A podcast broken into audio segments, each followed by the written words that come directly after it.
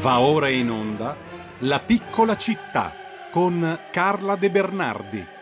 Le storie che il cimitero monumentale di Milano racconta.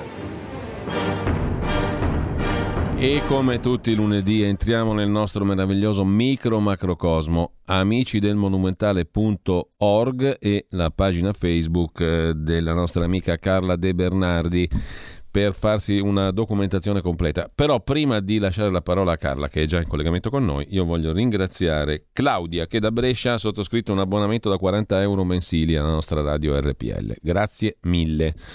Vi ricordo il sito radiorpl.it, c'è il menu sopra, eh, sostienici e scoprite le novità. Poi faremo partire la campagna abbonamenti in dettaglio. Però Claudia la devo ringraziare perché mi è arrivata adesso la notizia, 40 euro al mese non sono pochi. Sono segno di grande affetto e di stima e di eh, apprezzamento per la nostra radio. Quindi chiudo la parentesi, lascio subito la parola a Carla De Bernardi che ci parla di qualcosa di cui abbiamo letto sicuramente in questa settimana, per esempio l'entrata di Carla Fracci tra gli illustri del Famedio del cimitero monumentale di Milano, insieme a due sindaci, Formentini e Tognoli, ma non è finita qui perché quest'anno eh, hanno ricevuto questo riconoscimento post mortem tante persone delle quali ci parlerà la nostra Carla, che appunto già vedo collegata. Buongiorno Carla, a te subito la linea, perché il tempo in questa meravigliosa rubrica vola sempre rapidissimo. Carla, a te. Lo sappiamo, tanto tu a un certo punto mi strocchi. Esatto. con la, la, la, mannaia e quindi vabbè eh, cerco di stare nel quarto d'ora volevo raccontarvi appunto cosa è successo cosa succede a Milano ogni 2 novembre Qua c'ho un libretto, non so se si vede, non lo so perché stanno passando le foto. Eh, è un libretto che eh, illustra tutti i nomi delle personalità che sono state iscritte o tumulate al Famedio.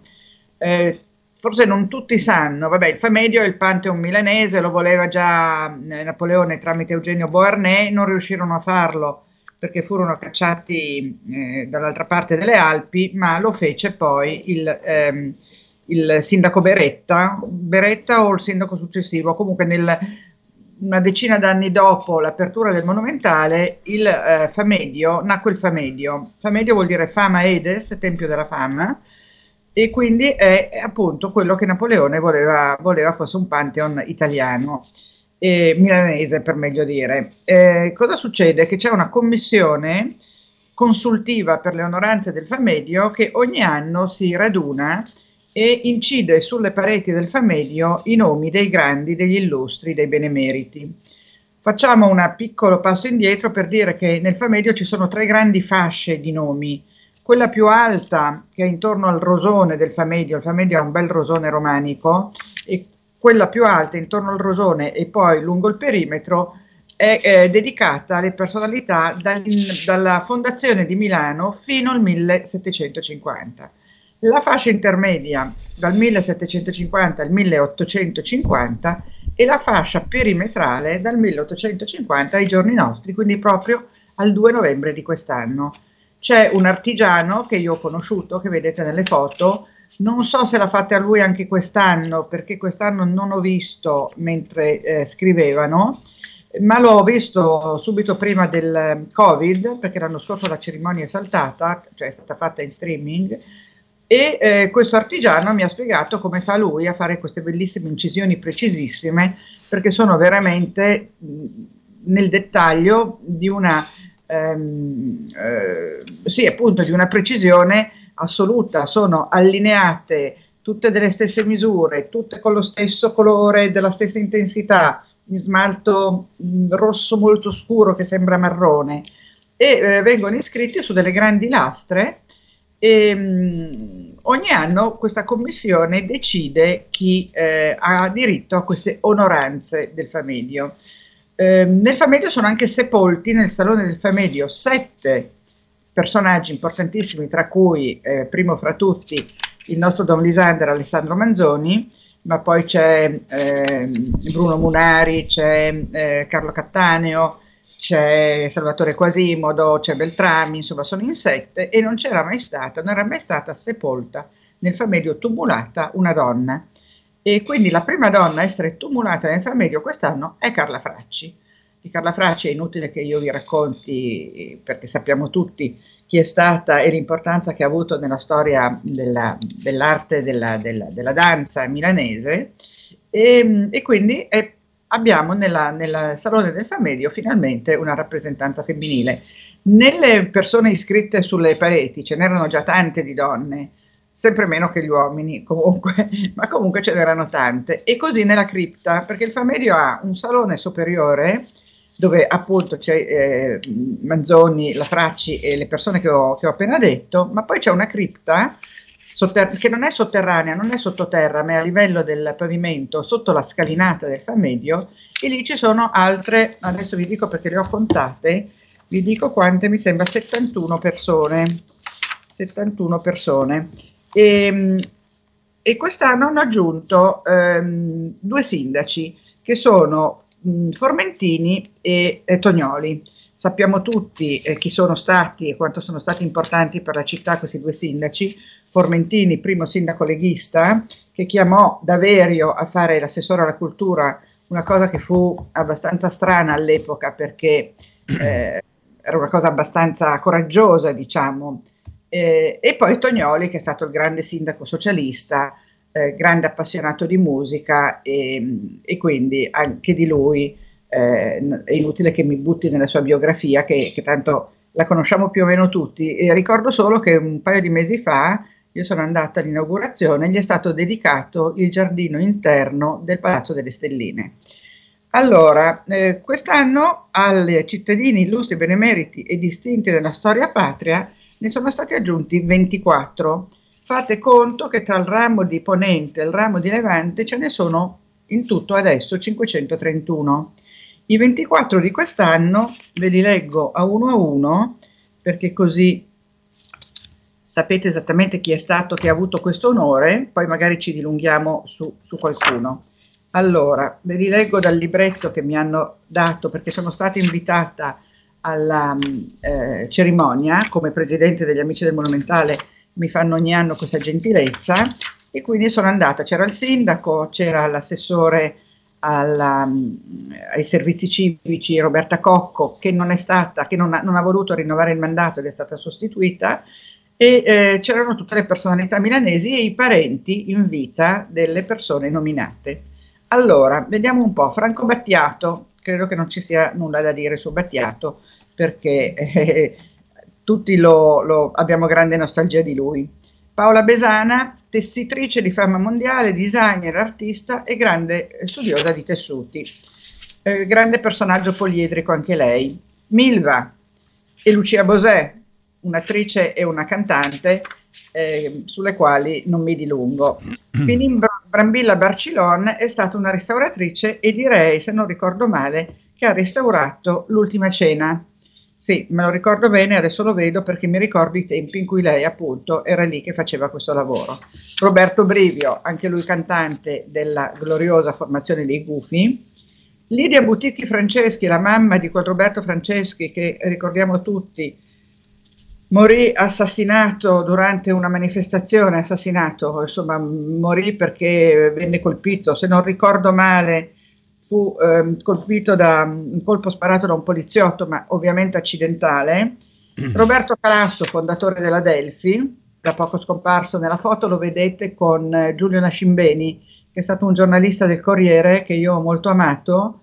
E, e sono eh, ritratti in una serata agli Amici della Scala dove io facevo le foto come fotografa volontaria. Io ho sempre fatto tutto spesso come, come volontariato, anche questo di, di fotografare queste eh, serate degli amici della Scala che però mi hanno dato moltissimo perché ho incontrato personaggi appunto come Calasso, Nascimbeni, Carla Fracci stesso, Umberto Eco, Riccardo Muti, insomma ho avuto una grande fortuna nella nel, mia diciamo generosità nel prestare questa quest'opera di fotografo è stata premiata perché eh, ho avuto queste occasioni straordinarie.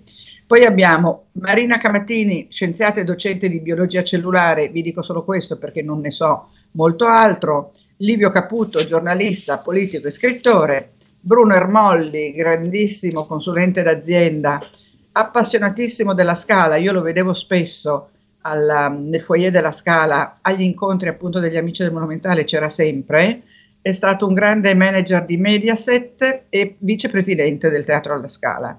Giorgio Fantoni è stato un grande editore, era veneto, anche lui l'ho conosciuto, ho avuto questa fortuna, un po' meglio, l'ho conosciuto abbastanza bene perché era il socio di Massimo Vittazelman, che è stato padrino di battesimo di uno dei miei figli era un personaggio veramente simpatico Fantoni, aveva proprio questo accento veneto spiccato ed era, è stato nell'editoria insieme al suo socio una persona molto importante.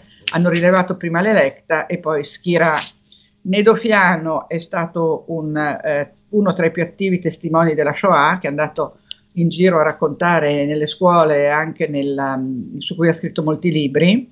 Giorgio Galli, altro personaggio simpaticissimo, con Giorgio abbiamo condiviso invece un'avventura politica, era veramente un personaggio straordinario, piccolo, scattante, simpaticissimo, cordialissimo, mi ricordo di lui con un affetto veramente molto forte, proprio è stata un'amicizia ed è stato uno dei principali politologi italiani.